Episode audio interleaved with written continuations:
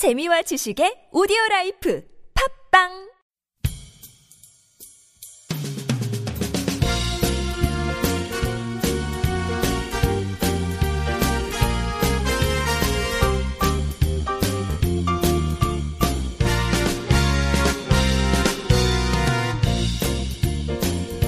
안녕하세요. 김혜민 기자입니다. 안녕하세요, 문경 기자입니다. 안녕하세요. 진행자 윤탱입니다.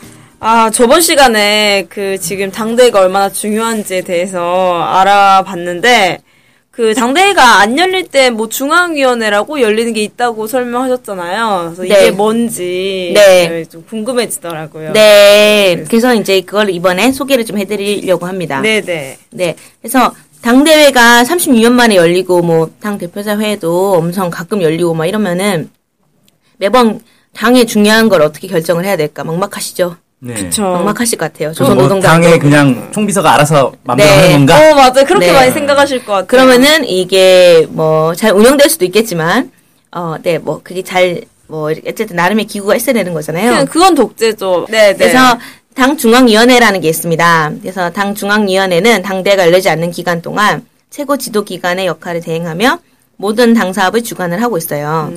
네. 그래서 조선노동당 규약에 따르면 당 중앙위원회는 어, 전원회의를 1, 1년에 1회 이상 소집하도록 되어 있고 전원회의가 개최되지 않는 기간에는 그 권한이 당 정치국과 당 정치국 산무위원회로 위임이 되고 있습니다. 네. 그래서 당 중앙위원회는 어, 당 대회에서 선출한 위원들과 후보 위원들로 구성이 돼요. 네. 그럼 36년 동안 당 중앙위원회를 참, 참여한 네, 거네요. 네, 네, 네. 아, 힘들었겠다.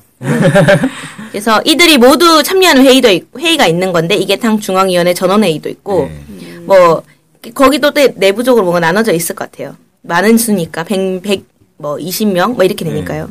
네, 124명이거든요. 2010년도에. 근데 뭐 1년에 한 번 모이는 건데 100, 120 몇 명이 1년에 한 번 모이는 게 그렇게 힘들진 않겠죠. 네. 네, 그렇죠. 그래서 여기서 당 내외 문제들을 논의 의결한다고 규약이 명시가 되어 있어요. 음. 그래서 당 중앙위원회는 당 대회 또는 당 대표자회에서 선출이 되잖아요. 네. 네. 근데 어쨌든 지금은 이제 2010년도에 124명을 선출했으니까 어 지금 124명으로 운영이 그 정도로 운영이 되고 있는 상황인 것 같고 그다음에 이제 원래 당 중앙위원회 공- 정치국 상무위원회랑 정치국도 원래 공석이었는데 이런 사람들까지 2010년도에 다 선출해서 어 나름 이제 회의도 진행하고 있고 거기서 뭐 결정도 되고 이런 것들이 정기적으로 뭐 북한에서 발표도 하고 이렇게 하고 있습니다. 그러니까 정치국이 제일 중요한 거네요. 네. 중앙위원회 내에서는. 네. 음. 그래서 정치국 있고 비서국이 있거든요. 네. 네. 그래서 정치국이 이제 중앙위원회, 당 중앙위원회의 이름으로 정치국이 활동을 좀 하게 되고요. 그 다음에 비서국은 뭐냐면 당 내부 사업에서 제기되는 문제들이나 실무적 문제를 주로 토의하고 집행을 조직 지도하는 기구로 되어 있습니다. 그러니까 왠지 느낌이 정치국은 정치적 노선이나 네. 방향 이런 네. 걸딱 잡아주는 데고 비서국은 그걸 이제 집행하고 네. 그런 분위기인 것 같은데 뭐 확실하진 않으니까. 네, 그런 것 같습니다. 여기 뭐당 중앙위원회 네. 여기 대표자들이 누구보다 당대회를 기다렸을 수도 있겠다는 생각이 들어요. 아, 빨리, 이제 빨리 그만하고 싶다. 근데 네. 이 중앙위원회는 정치국이랑 비서국 두 개밖에 없나요? 네. 정치국 비서국 있고 당 중앙위원회에서 이제 중앙군사위원회도 위원들도 이제 뽑고 이렇게 하는 것 같아요. 음. 네. 주로 정치국 비서국이 있는데 네.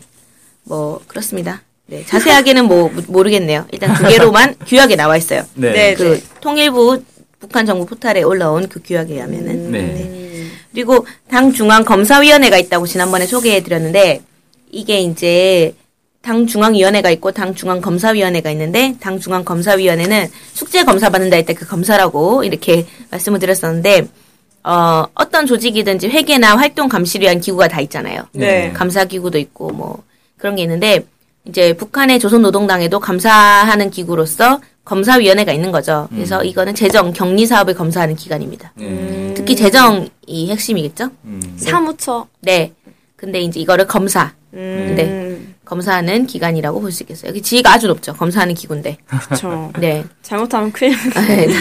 그래서 그런 게 있고, 그 다음에 이제 당 중앙 검사위원회도 있는데 별개로 당 중앙위원회 안에 검열위원회라는 것도 따로 있어요.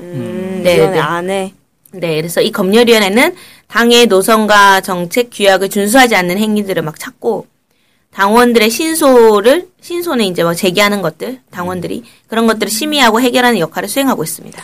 검열위원회는 정치국 비서국에 포함되지 않고 따로 존재하는 기구. 네, 그런 것 같습니다. 네. 그러니까 검사위원회는 주로 이제 회계 감사를 하는 네. 거고 검열위원회는 당의 정치 노선이 잘못되는지를 이렇게 감시하는 네. 그런 기구군요. 네. 그리고 당원들이 뭐 의견 제기한 거 이런 음. 것들. 아 재밌다. 숫자 관리, 문자 관리. 오, 어, 독특하게 해석을. 훌륭하십니다. 네. 그리고 이제 신소 청원법이라는 게 있어요, 북한은. 네. 그러니까 내가 삶을 살아가는데 부당한 있을 수 있잖아요. 네. 이웃집에서 갑자기 층간 소음 때문에 찾아와서 네. 어, 날 거의. 협박을 했다. 네, 네. 불만이 있죠. 근데 네. 요거에 대해서 하소연을 했다. 예를 들어서 우리 무슨 무슨 인민위원회 하소연을 했는데 북한은 이제 인민위원회 이런 게 있으니까 네. 하소연했는데 거기에 위원장이 그 집이랑 친해가지고 공평하게 해주지 않는 것 같다. 아, 열받는다. 어, 기분이 나쁘다. 아니 층간소음 나는 그렇게 일으킨 것 같지도 않은데 왜 와서 그러느냐 이런 거 막 어쨌든 이런 것 때문에 스트레스 받는다. 네. 그럼 그런 걸로 신소할 수 있는 거예요. 그렇게 사소한 거 가지고 신사할 것 같지는 어, 않은데. 근데 어떻게 그러면은 지역 위원장, 지역 그 뭐라 그러죠? 당 네. 책임자? 네. 음. 그 사람이 받아주지 않으면 바로 중앙으로 고소할 수 있는 네네네네. 신문고 같은 거네. 네네네네네. 어. 그래서 이거를 잘 처리하는 게 매우 중요하잖아요. 네. 어쨌든 당원들도 신소를 한단 말이에요. 이 당 일꾼이 별로입니다. 이런 식으로. 음. 이당 기관이 별로예요. 뭐 이런 식으로.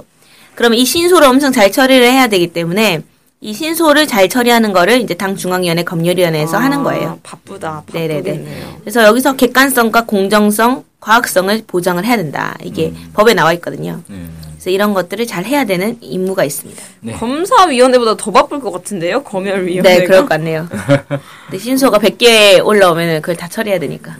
무지하게 바쁘겠네. 네. 아, 그럴 것 같습니다.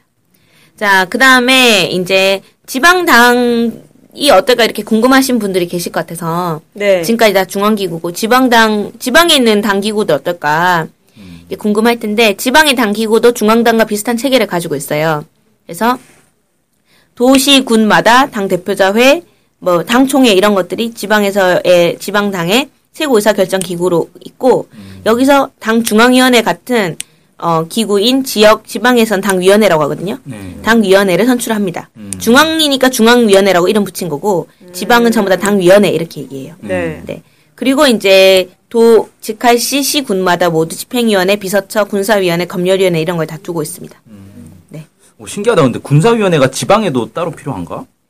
지방마다 네. 거기에 주둔하고 있는 군을 또 관리하나 보죠? 네. 군들이 막 용역으로도 와서 일하는 게 필요한 건가요? 네, 뭐 그런 거 있을 네. 것 같습니다. 네, 그 다음에 이제 당의 기층 조직들이 기층 조직이라고 있는데 이게 뭐냐면은 북한 주민들이 이제 소속된 직장이나 리나 인민반 이런 공동체들 있잖아요. 네. 여기에 이제 당원들의 모임인 당세포가 있는 거죠. 당세포. 세포. 네. 이 세포란 말이 너무 웃긴데 이게 왜 세포라고 하는지 생각을 해봤는데 사람 몸에서 세포가 이제 기본 구조잖아요. 활동 다니고. 그렇죠. 생- 모든 생명의 네. 기본 단위가 세포죠. 네. 그래서 그래서 당세포라고 하는 것 같습니다. 음, 네. 그래서 당세포는 당원 5명부터 30명까지 묶인 조직이 당세포예요. 어, 네. 그럼 다섯 명이 안 되면 세포가 안 되겠네요? 네. 예를 들어 우리 공장에는 네 명밖에 없어 당원이. 네. 그럼 세포가 안 되는 거예요. 네. 그러면은 다른 옆에 있는 당원들과 함께 다른 옆에 있는 음. 옆에 이 공장에 네, 당원을 함께. 같이 아. 꾸리거나 당소조, 세포라고 말 못하고 당소조 이렇게 꾸릴 수 있습니다. 음, 그래서 이런 인원수 규정은 당세포가 잘 운영되기 위한 적정 인원을 뭐 역사적으로 계속 음. 연구하면서 조사 명시한 걸로 파악되는데 당원이 31명 이상인 단위는 초급당, 부문당, 분초급당을 조직을 해야 돼요. 음, 이게 그래서- 이제 점점 네. 세포가 여러 개 모여서 초급당 되고 뭐 이런 네, 네, 식인가 보네요. 네. 그래서 좀 큰 거죠. 규모가 있고 좀, 좀 그렇게 운영을 하려고 이렇게 이런 이제 형식들이 있는 거예요. 네. 근데- 이거는 그 조선노동당인 사람들만 포함인 거죠. 네. 조선노동당 당원인 사람들. 북한은 그 사회민주주의당이나 조선 조선노동당이나 다 뭐 청년회나 유아 뭐 이런 이런 직장마다 뭐 가입해야 되는 단체들이 있잖아요. 네. 그 단체는 당을 구분하지 않고 다 가입이고 이 안에서 당원들만 또 세포로 해서 네. 자기들의 모임을 만드는 네, 네. 네. 아, 네. 네. 그렇게 되고 근데 이제 이 단위 형식이 뭐 30명까지 꼭 이렇게 이렇게 이런 게 이제 좀 실정이 안 맞을 수 있는데 그럼 당 중앙위원회 비준을 받아서 다른 형식으로 또 할 수도 있습니다. 네. 실정에 맞게 약간 네네네. 여유 있게 네, 해준다. 네. 음. 그리고 이제 당 세포 총회는 한 달에 한 번씩 꼭 진행해야 돼요. 네. 그리고 초급당, 분문당, 분초급당 총회는 석 달에 한 번씩 진행해야 합니다. 한번 이상. 네, 둘다 이상. 음. 네. 그리고 이런 총회에서 당위원회도 선출하고 당위원회에서 당위원회에서 비서, 부비서 등의 대표도 선출하고 이렇게 돼 있어요. 이 조직적인 체계가 착착착착 되어 있네요. 네. 그 제가 그 당세포에 대해서 여기에 이제 보면 당원들을 그 가장 말단에 있는 당원들의 모임이 당세포라고 하잖아요. 네. 근데 그럼 간부들은 당 간부들이나 뭐 중앙위에 소속된 사람들이라든지 지역 지방당 위원회에 소속된 이런 간부들은 세포가 따로 없는가 궁금해가지고 알아봤더니 음. 그런 사람들도 다 세포가 있다는 거예요. 그러니까 아. 모든 당원은 다 세- 하나의 세포에 다 들어가게 돼 있다는 거죠. 그러면 세포마다 책임자들이 중앙에 다 있는 건가요? 아니면은 세포 비서는 따로 뽑는 거예요. 네. 그러니까 간부냐 아니냐와 관계없이 간부도 그냥 근데 간부가 하나에만 포함돼 있으면 섭섭할 것 같아요. 간부가 없는 세포도 당세포도 있겠죠. 있겠죠. 그러니까 그런 데서 좀 섭섭할 수 있을 것 아, 같다. 근데 그런 세포가 대부분이죠, 사실. 음. 간부 수가 뭐 전체 평당원 수에 비해서는 소수니까. 정말 이 치우치지 않게 간부들이 좀 객관적인 행동을 해야 될 것 같아요. 그럼 그리고 심지어는 김일성 주석도 당세포예요? 당세포에 이 포함이 돼 있죠. 어... 거기에 세포 비서는 따로 있어요. 어... 그래가지고 세포 총회를 하면 거기서 생활 보고를 하는 거예요. 세포 비서한테. 어... 그럼 한 달에 한 번 항상 그 회의를 나가겠네요. 그렇죠. 네. 음... 그래서 북한에 그 생활 보고했던 내용들을 묶어가지고 그걸 책으로 또 출판을 했대요. 음. 김일성 주석의 그런 책. 저 어제 미국 가서 누굴 만나고 왔습니다. 푸틴을 만나고 왔어요. 양 뭐 마시더라고요. 뭐가 이런 거. 네. 어 재밌다. 신기한 체계인 것 같아요. 네. 저희도 뭐 NK투데이 세포가 있었으면 좋. 이왕이면은 다섯 명이 넘어야 근데 세포가 분초급당. 되는데 아 그런가요? 다섯 명이 안 돼서 기자까지 음. 다섯. 우리 일단 당이 없어서 아 네, 소속된 당들이 없습니다 지금 다. 포도당이라도 하나. 아, 죄송합니다. 괜찮은 아이디어였는데 너무 편집하겠습니다. 네. 하여튼 이번에 어우 재밌는 책인 것 같은데 좀 흥미롭네요. 네. 그래서 그 다음 순서 너무-너무 기다려지는데요. 네. 그 다음 순서를 들으려면 빨리 이 방송을 끝내야겠죠? 네. 네. 좋은 소식 잘 들었습니다. 네, 감사합니다. 감사합니다. 감사합니다. 네.